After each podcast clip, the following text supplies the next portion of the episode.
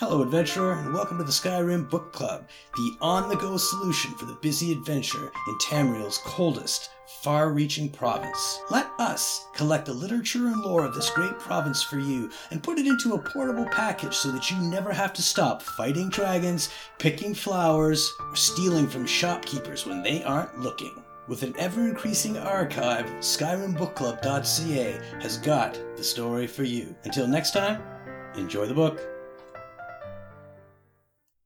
Mystery of Talara, Volume 1, by Mera Llykith, Part 1 of the story of Princess Talara. The year was Third Era 405. The occasion was the millennial celebration of the founding of the Breton kingdom of Camlorn. Every grand boulevard and narrow alley was strung with gold and purple banners, some plain, some marked with the heraldic symbols of the royal family or the various principalities and dukedoms which were vassals of the king. Musicians played in the plazas great and small, and on every street corner was a new exotic entertainer. Redguard snake charmers, Khajiit acrobats, magicians of genuine power, and those whose flamboyant skill was equally impressive, if largely illusion. The sight that drew most of the male citizens of Camlorn was the March of Beauty. A thousand comely young women, brightly and provocatively dressed, danced their way down the long, wide main street of the city, from the Temple of Sethiete to the royal palace. The menfolk jostled one another and craned their necks, picking their favorites. It was no secret that they were all prostitutes, and after the march and the flower festival that evening, they would be available for more intimate business. Gyna attracted much of the attention with her tall, curvaceous figure barely covered by strips of silk and her curls of flaxen hair specked with flower petals. In her late twenties, she wasn't the youngest of the prostitutes, but she was certainly one of the most desirable. It was clear by her demeanor that she was used to the lascivious glances, though she was far from jaded at the sight of the city in splendor. Compared to the squalid quarter of Daggerfall where she made her home, Camlorn at the height of celebration seemed so unreal. And yet, what was even stranger was how, at the same time, familiar it all looked, though she had never been there before. The king's daughter, Lady Jyllia, rode out of the palace gates and immediately cursed her misfortune. She had completely forgotten about the March of Beauty. The streets were snarled and at a standstill. It would take hours to wait for the march to pass, and she had promised her old nurse Ramke a visit in her house south of the city. Jyllia thought for a moment, picturing in her mind the arrangement of streets in the city, and devised a shortcut to avoid the main street and the march. For a few minutes she felt very clever as she wound her way through tight, curving side streets, but presently she came upon temporary structures, tents, and theaters set up for the celebration, and had to improvise a new path. In no time at all, she was lost in the city where she had lived all but five years of her life. Peering down an alley, she saw the main avenue crowded with the March of Beauty, Hoping that it was the tail end, and desirous not to be lost again, Lady Jyllia guided her horse toward the festival. She did not see the snake charmer in the mouth of the alley, and when his pet hissed and spread its hood, her charge reared up in fear. The women in the parade gasped and surged back at the sight, but Lady Jyllia quickly calmed her stallion down. She looked abashed at the spectacle she had caused. My apologies, ladies, she said with a mock salute. It's all right, madam, said a blonde in silk. We'll be out of your way in a moment. Jyllia stared as the march passed her. Looking at that whore had been like looking in a mirror. The same age and height and hair and eyes and figure, almost exactly. The woman looked back at her, and it seemed as if she was thinking the same thing. And so Gyna was. The old witches who sometimes came into Daggerfall had sometimes spoke of doppelgangers, spirits that assumed the guise of their victims and portended certain death. Yet the experience had not frightened her. It seemed only one more strangely familiar aspect of the alien city. Before the march had danced its way into the palace gates, she had all but forgotten the encounter. The prostitutes crushed into the courtyard as the king himself came to the balcony to greet them. At his side was his chief bodyguard, a battle mage by the look of him. As for the king himself, he was a handsome man of middle age, rather unremarkable, but Gyna was awed at the sight of him. A dream, perhaps. Yes, that was it. She could see him as she had dreamt of him, high above her as he was now, bending now to kiss her. Not a one of lust as she had experienced before, but one of small fondness, a dutiful kiss. Dear ladies, you have filled the streets of the great capital of Camlorn with your beauty, cried the king, forcing a silence on the giggling, murmuring assembly. He smiled proudly. His eyes met Gyna's and he stopped, shaken. For an eternity, they stayed locked together before His Highness recovered and continued his speech. Afterwards, while the women were all en route back to their tents to change into their costumes for the evening, one of the older prostitutes approached Gyna. Did you see how the king looked at you? If you're smart, you'll be the new royal mistress before this celebration ends.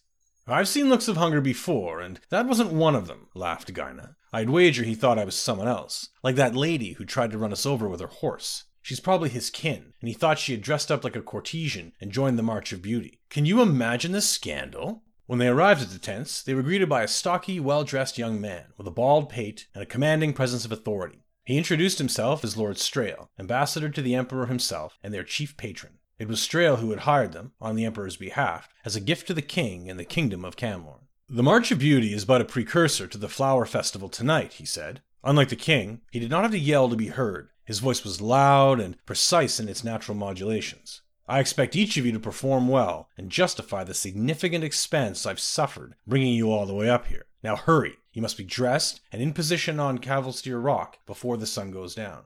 The ambassador needn't have worried. The women were all professionals, experts at getting dressed and undressed, with none of the time consuming measures less promiscuous females required. His manservant Norbuth offered his assistance, but found he had little to do. Their costumes were simplicity itself soft, narrow sheets with a hole for their heads. Not even a belt was required, so the gowns were open at the sides, exposing the frame of their skin. So it was long before the sun had set that the prostitutes turned dancers were at Cavilstyr Rock. It was a great, wide promontory facing the sea, and for the occasion of the Festival of Flowers, a large circle of unlit torches and covered baskets had been arranged. As early as they were, a crowd of spectators had already arrived. The women gathered in the center of the circle and waited until it was time. Gyna watched the crowd as it grew, and was not surprised when she saw the lady from the march approaching, hand in hand with a very old, very short, white haired woman. The old woman was distracted, pointing out islands out at sea. The blonde lady seemed nervous, unsure of what to say. Gyna was used to dealing with uneasy clients, and spoke first. Good to see you again, madam. I am Gyna of Daggerfall. I'm glad you bear me no ill will because of the whores. I mean horse, the lady laughed, somewhat relieved. I am Lady Jyllia Reyes, daughter of the king. I always thought that daughters of kings were called princess, smiled Gyna. In Camlorn, only when they are heirs to the throne. I have a younger brother from my father's new wife whom he favors, Jyllia replied. She felt her head swim. It was madness, speaking to a common prostitute, talking of family politics so intimately. Relative to that subject, I must ask you something very peculiar. Have you ever heard of the Princess Talara? Gyna thought a moment. That name sounds somewhat familiar. Why would I have? I don't know. It was a name I just thought you might recognize, sighed Lady Jyllia. Have you been to Camlorn before? If I did, it was when I was very young, said Gyna, and suddenly she felt it was her turn to be trusting. Something about the Lady Jyllia's friendly and forthcoming manner touched her. To be honest, I don't remember anything at all of my childhood before I was nine or ten. Perhaps I was here with my parents, whoever they were, when I was a little girl. I tell you, I think perhaps I was. I don't recall ever being here before, but everything I've seen the city, you, the king himself all seem like I've been here before, long ago. Lady Jyllia gasped and took a step back. She gripped the old woman, who had been looking out to sea and murmuring by the hand. The elderly creature looked to Jyllia, surprised, and then turned to Gyna. Her ancient, half blind eyes sparkled with recognition, and she made a sound like a grunt of surprise. Gyna also jumped. If the king had seemed like something out of a half forgotten dream, this woman was someone she knew, as clear and yet indistinct as a guardian spirit. I, I apologize, stammered Lady Jyllia. This is my childhood nursemaid, Ramke. It's her! the old woman cried, wild eyed. She tried to run forward, arms outstretched, but Jyllia held her back. Gyna felt strangely naked and pulled her robe against her body.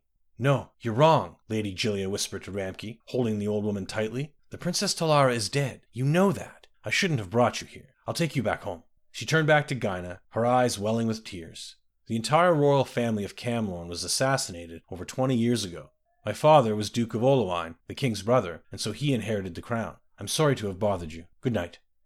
Gyna gazed after Lady Jyllia and the old nurse as they disappeared into the crowd, but she had little time to consider all she had heard. The sun was setting, and it was time for the flower festival. Twelve young men emerged from the darkness, wearing only loincloths and masks, and lit the torches. The moment the fire blazed, Gyna and all the rest of the dancers rushed to the baskets, pulling out blossoms and vines by the handful. At first, the women danced with one another, sprinkling petals to the wind. The crowd then joined in as the music swelled. It was a mad, beautiful chaos. Gyna leapt and swooned like a wild forest nymph. Then, without warning, she felt rough hands grip her from behind and push her. She was falling before she understood it. The moment the realization hit, she was closer to the bottom of the hundred foot tall cliff than she was to the top.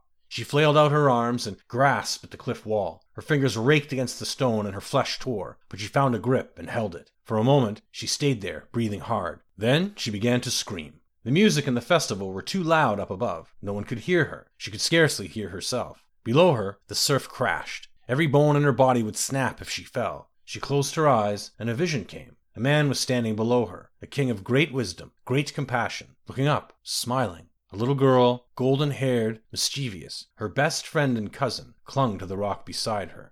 The secret to falling is making your body go limp, and with luck you won't get hurt, the girl said. She nodded, remembering who she was. Eight years of darkness lifted. She released her grip and let herself fall like a leaf into the water below.